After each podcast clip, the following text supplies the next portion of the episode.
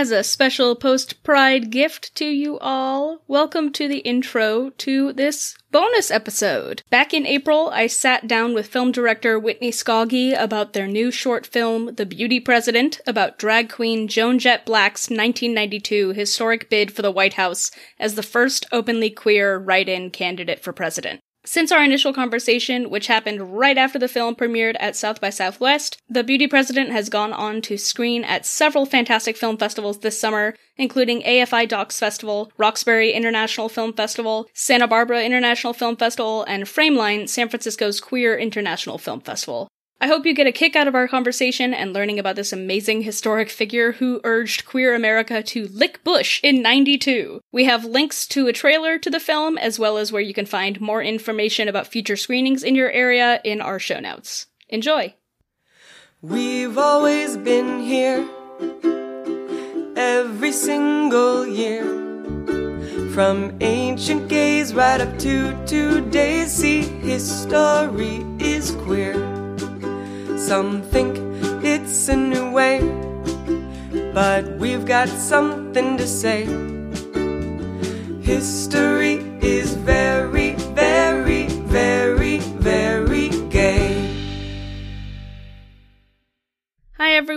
this is Lee, and for this bonus episode, I am chatting with a really awesome person that I wanted to introduce everyone to. Their name is Whitney Skauge, and they are an award-winning filmmaker dedicated to diverse storytelling and representation. Their films act as an extension of social and political activism with hopes of helping audiences understand themselves and the world around them better. They've worked previously at Women in Film, Sundance Institute, Interloper Films, and the Big Sky Documentary Film Festival, and their career has demonstrated a consistent commitment to the art of independent filmmaking.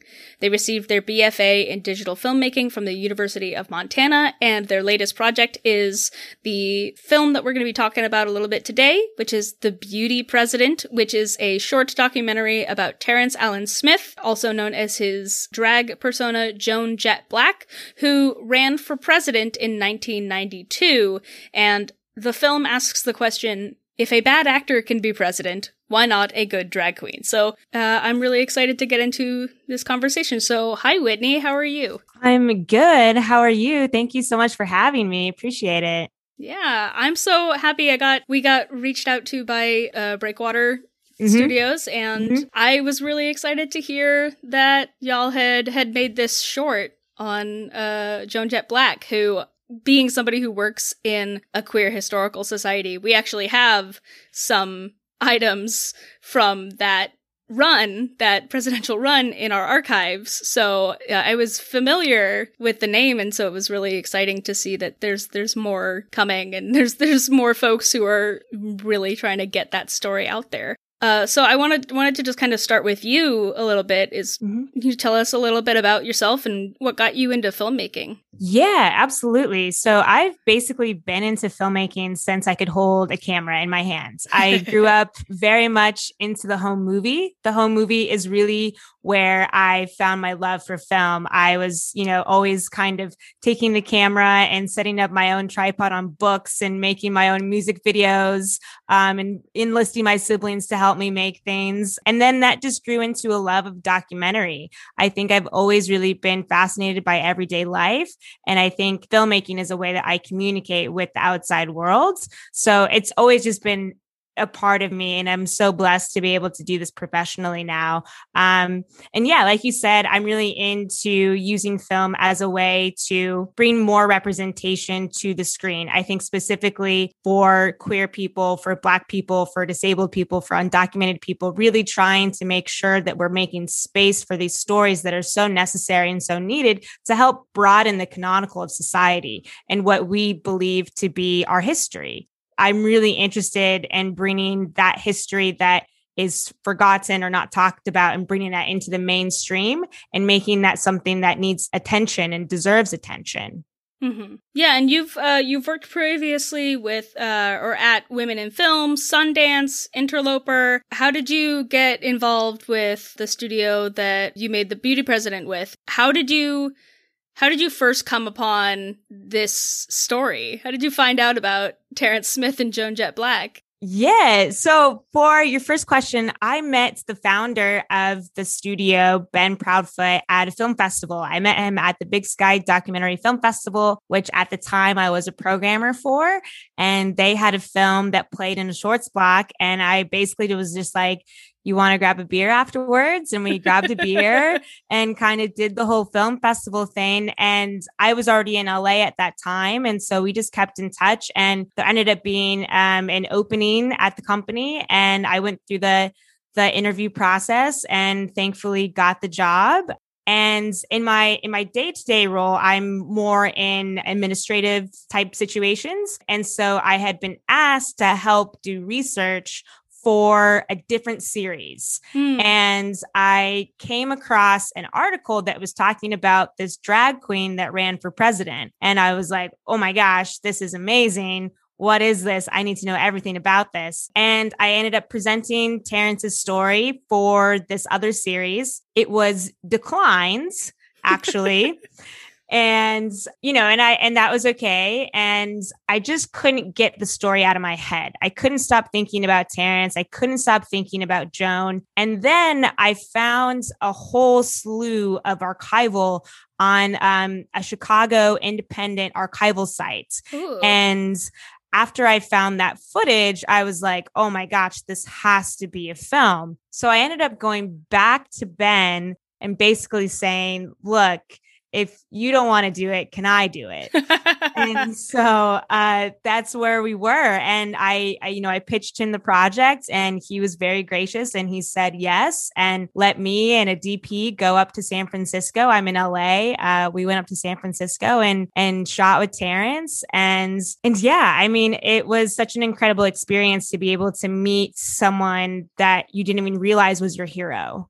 And so right. you found the story. And I think, you know, that speaks to why finding our history is so important because we don't know where we've come from. We don't know where we're going to go. And we don't know what's what power is already inside of us if we don't know who these people are that have laid the groundwork for us to be exactly who we want to be in society right now. And so for me, it was just like when I found out about Terrence's story, I felt bad. I felt bad that I didn't know about the story because I just felt like it was something that was so important that I should have known about. And then I got angry that I didn't know about it.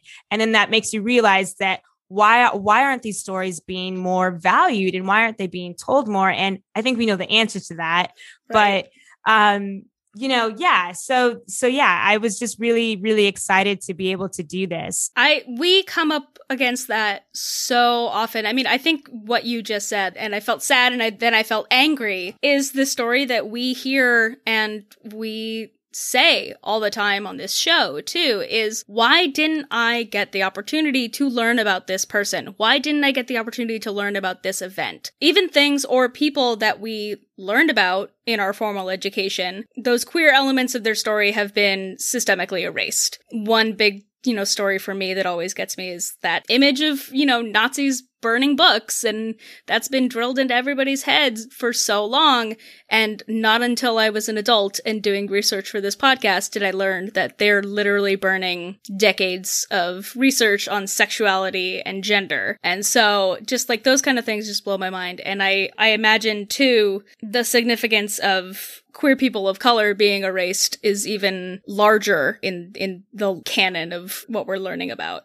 Um tell me a little bit about your experience premiering the film at South by Southwest, especially in such a weird year where where I'm, I imagine the film festival circuit process and experience is vastly different than you're used to. Yeah, I mean it's it's different. You know, it's it's online and it's virtual and I think, you know, to South by's credit, they did a really great job of trying to still make a sense of community. There was, you know, several online meetups. Um they had this really great function where audience members could chat their comments about the film. And I really wasn't expecting anybody to like comment on the film. And then the first day I got on there and there was a bunch of comments from people being like, I didn't know about this. Why didn't I know about this? Put her in the textbooks. Oh um, man. You know, and got a lot of really great feedback. Um, we got a couple reviews out of South by that was really great. And I, I think, you know, I was just so floored that I got to make the film, that everything else was a cherry on top for me. And so to be able to premiere at South by was just like, wow, okay, people get it. You know, to a certain degree as a filmmaker, it was a sense of validation. And I think as a queer filmmaker, it was really like, oh, okay, see, this isn't a niche thing. This is something that other people really can find value in. And it's not just a queer story. It's a story for everybody. It's a story about fighting for what you believe in. It's a story about protecting your friends. It's a story about having the courage to be exactly who you are, no matter what.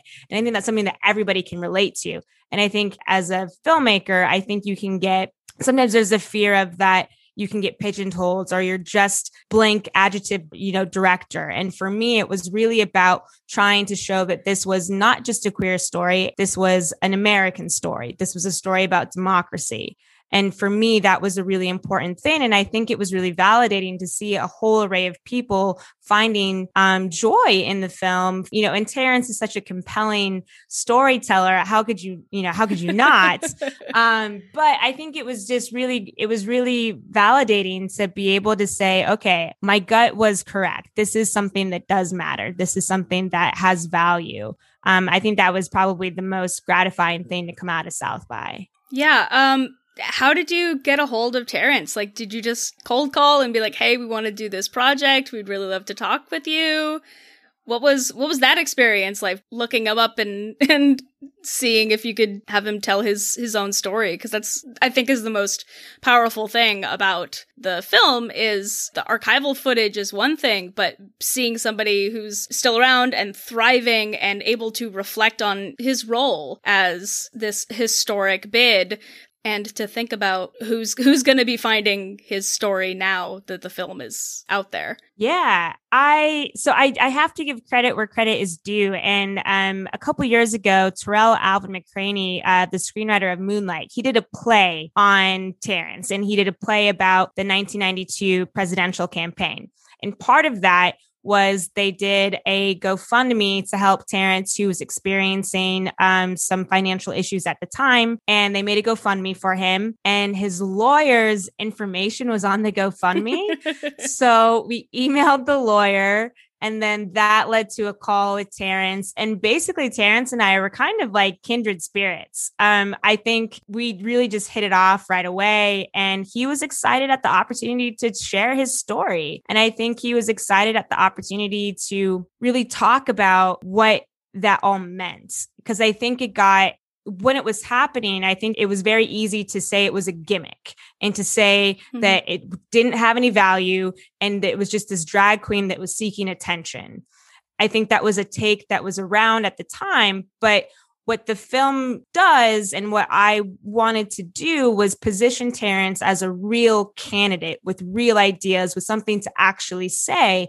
And I think that was part of my pitch was that you are an extremely important person and your story is extremely valuable. And I think he just really appreciated the opportunity to tell his story. I think everybody wants to tell their story. Everybody wants to feel like, you know, what they have to say is going to get heard. And again, all I can say is I'm just grateful at all of the opportunity that's come from finding this story.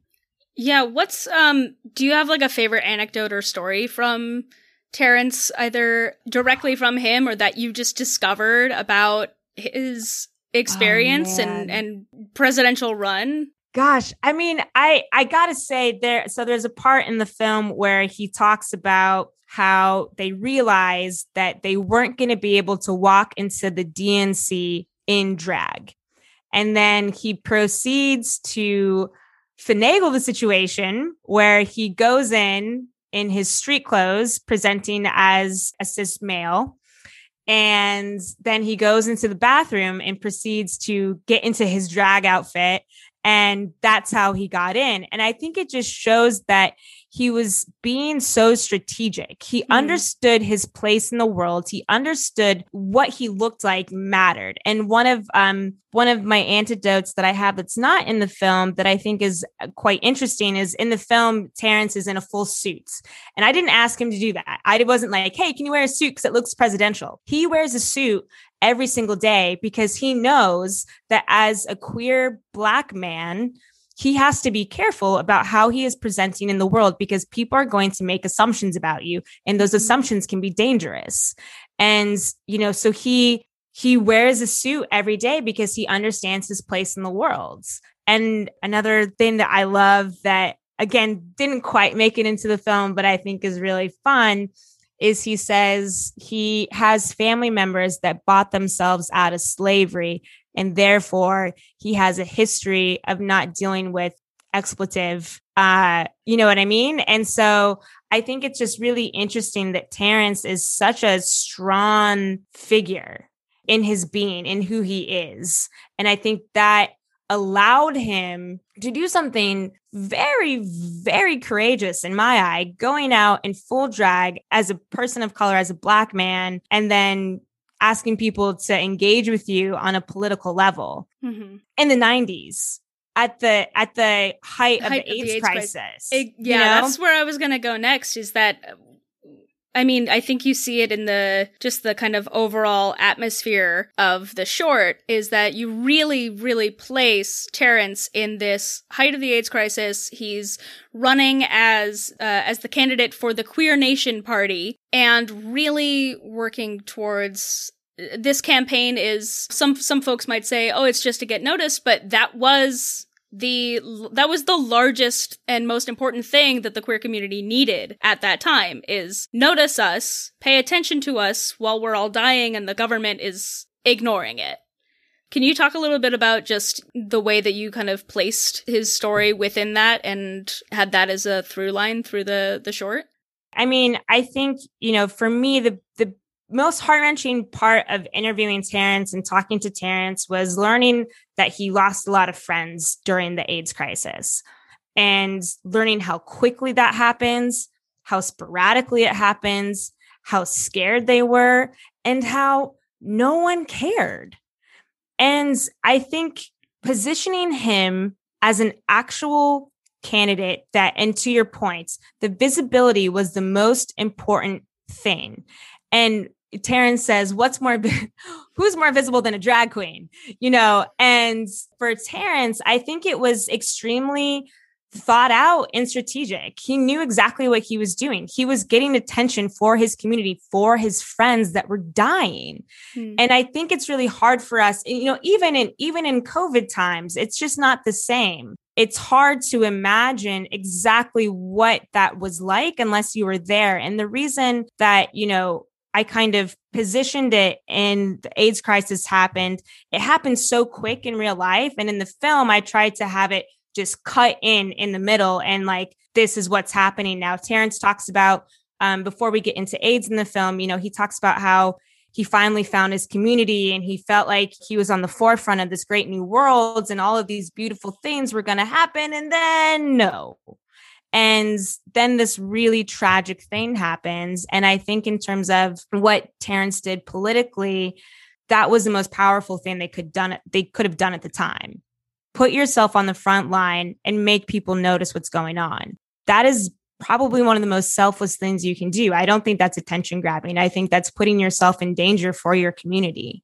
Mm, yeah. And I think um I think something that really comes through also just in the way that like Terrence comes across in the film and speaks is that there's something really just really heartfelt in him and his story as an expression of queer joy among tragedy as well like you said, it's, you know, who's better to get attention than a drag queen? Who's better to, you know, who's going to be more flamboyant, more out there? And there's, you know, there's an element of joy in that. I don't know how else to, to express that. Mm-hmm. Mm-hmm. And even though it's set in the AIDS crisis, it's not a sad story. It's a story of it's a story of hope. It's a story that looks back on this person's significant contribution to history that has just kind of been not really thought about. So I I really appreciate that. I wanted to ask, um, what do you hope most folks that view this film or any of your your other films that you've worked on take away from watching it? Yeah, specifically for the beauty president, I really want folks to take away the sense that they have a voice and that they have power and that our system is not built for all of us And the only way we're going to dismantle systematic problems that are happening is by putting ourselves on the front line and taking a risk and saying, my voice matters, my community matters, and I'm going to do something about it. Terrence could have just decided not to do that, but he he spoke up, he did something. And for me, it's just showing audience members that uh, specifically queer audience members, we've always been here. We've always been fighting and we're going to stay fighting. And you have a role in that. Everybody has a role in that. Um, and so, yeah, I think it's really just about using your voice for your community and not being afraid to do so. Why do you think it's important for people to specifically dive into queer history and just history in general? How why why is it so significant to look to our past to see where to go? Yeah, I think you know, you have to acknowledge the small dents. I think people think that progress happens overnight in a vacuum and all of a sudden, you know, Martin Luther King gave his speech and racism was gone. All of a sudden, you know, Stonewall happened and we got our rights. You know, that's just not how it happens. And I think it's really important to take a smaller look at it and give weight to those smaller moments that lead up to what we know as these big historic points because those people have made just as much a contribution as anybody else. And I think the reason it's important to, to recognize that is because, like I just said, we could be those people. We could be the, the foot soldiers of change and have nobody know who we are. And that is okay. But for me as a filmmaker, I think I feel an intense responsibility to use my craft and to use my voice to help elevate other stories and other people. And within the historical context, I think it's really important to dismantle the ideas that our traditional history classes have given us. Mm-hmm. Because you don't hear about queer people very often. And when you hear about Black people, you hear about it in the context of slavery and the civil rights movement. And then that's it. And that's just not the real world. And that's not reflective of society. And we have to be more representative in order to make actual change. And I think film has a way of communicating in a way that other mediums don't. Um, and for me, film is a way to really crack at these topics. And I think history is so interesting because it's intersectional. Mm-hmm. History is a way to talk about so many different things and contextualize it in the present as well and it's fun. It's fun to look back and be like, oh my gosh, like, look at us. We were, you know, like I said before, like we were there. We have been here. We were, we've been crushing it this whole time. Like, put some spect on my name. You know, it's just, I, I just think it's so important. And I think it's, it's about legacy and it's about protecting that and preserving that for future generations. So you've got the bug oh, I've got oh, the bug. Got the bug. I've got yeah. the bug. Oh yeah. Oh yeah. Yeah. It's it's the bug is real for sure. yeah. Um. I mean, if you were to look at any, are there any other figures from history, queer or otherwise, that you really want to dive into with any other projects, or if there was a dream project on the horizon Oh man. Well, I'm really interested in uprisings that happened before Stonewall. Mm-hmm. So looking at the history that happened locally in Los Angeles before Stonewall and positioning Los Angeles as an important place in queer history, I think we tend to think of New York and San Francisco and LA can kind of get a little lost in that mix and just right. being in being in LA, I'm really interested in uncovering the local history here. Um, and specifically you know, trying to find more stories of people of color because I think we get mm-hmm. queer people of color get forgotten about quite a bit. And so for me, again, as a filmmaker, it's that responsibility I feel to really use my craft as a way to elevate others. Um, so yeah, I mean, I've got the bug. The bug is drawing me to Los Angeles, uh, queer history, and we'll see what we'll see what you know we discover. I mean, I think we're definitely overdue for some sort of look at like black the black cat. That's what is, I want to do. Yeah, exactly. Yeah, exactly. Okay, okay. I was like, do I say it? Do I just say it? I'm really yeah, yeah. talk about it. Talk about it. Yeah, I'm. Ex- I mean, it's just like it's so incredible that this happens. It happened two years before Stonewall, and it just is is such a it has so many points that we're still talking about today. You think about police brutality and you think about the intersection between the queer movement and now we're talking about the Black Lives Matter movement. And I think it's really important for queer people to understand that the Black Lives Matter fight is a queer fight. Mm. And that police brutality is something that affects all of us. And yeah, I'm all about the black cat. I would love to do something on the black cat. Yeah, for for anybody who's listening and has maybe not heard of the Black Cat uprising, um, we haven't gotten a chance to do a you know a full episode on it yet. But um, from from your understanding of the story and what you want to dive into, can you talk a little bit about it? We could just ha- do a real yeah. quick primer here yeah, yeah, for sure. So, um, the Black Cat was a bar in Silver Lake, Los Angeles, and on New Year's, it got infiltrated by police that were in plain clothes. And at midnight, when couples started kissing, they raided the place and they brutalized many queer people and they brutalized even straight people that were just happened to be there. They brutalized the bar owner, the waiters, everybody in there. People had collarbones broken. People had, um, you know, their faces smashed in by glass. Really, really brutal things. And what happened after that was at the time, the largest protest against police brutality. Um, it wasn't just queer people, it was Black people, it was hippies from the time. They all came together. And I believe it was about 600 people came mm-hmm. together outside of the Black Cat and protested what had happened. And this was basically a precursor to what we know as the gay civil rights movement. Mm-hmm. A lot of what happens during that time, you know, you get the first pride parade out of this, you get the advocate out of this, you get a lot of different things out of this movement that started right here in Los Angeles. Mm-hmm. Uh, so that's that's like a little a little like taste of what it was. I mean, essentially, you know, you have queer people trying to live their lives and then being brutalized for being who they are. Mm-hmm.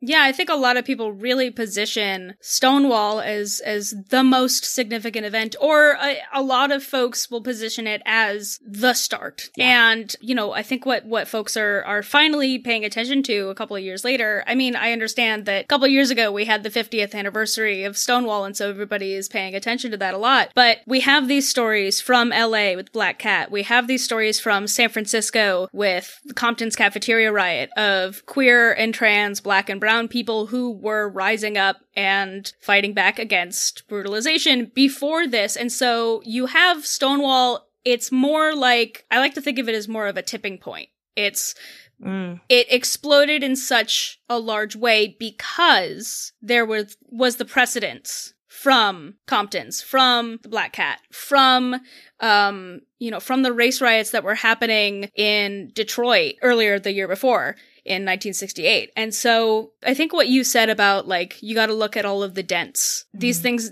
all of these different things, especially when it comes to movements for change and for, you know, dismantling oppressive systems. Things don't come as just like a big boom. It's the individual actions that come together into a finally we're not going to take this anymore. No. Yeah, I mean, I mean, it's you know, I think it's the dents are really important. The dents are really, really important. And like you're saying, it there's a tipping point, but what about what happened before that? And I think it's it's important to to recognize the dents because you could be a dent. You know, you never know. You listening, you could be a dent and you don't even realize it yet. And I, that's just that's just really cool. Mm-hmm. Yeah. Um where can folks see the film in the coming months? Are there any other places that you're planning on screening it? Yes. So I can't announce anything yet, but if you guys follow us on Breakwater Studios on Instagram, Facebook, Twitter, wherever you get your social media fix, we update all the time about festivals we're in, and hopefully you'll be able to see it soon. Awesome. Uh, I wanted to ask if, uh, I mean, I don't know if there's, you know, enough enough content to do this, or maybe it could be something that is expanded in other ways. But do you have any plans or aspirations for expanding the beauty president into uh, something longer, into a feature, or do you find that it, it really works best as kind of this this short glimpse Great question. I am working right now, kind of experimenting with uh, my colleague Sarah Stewart, who is the director of development for Breakwater. And we're kind of exploring what a longer version would look like and what that would mean. I think for me, it's really just about wanting to tell more queer stories. So whether that is expanding the beauty president or finding more stories that work in this universe of what we've kind of created political pioneers before their time uh, that's really where my interest lies and like we were talking about earlier obviously i i'm interested in the black cat and yeah, I mean, possibilities are endless. I think there's definitely more to talk about. Um, and so yeah, it's something I'm exploring.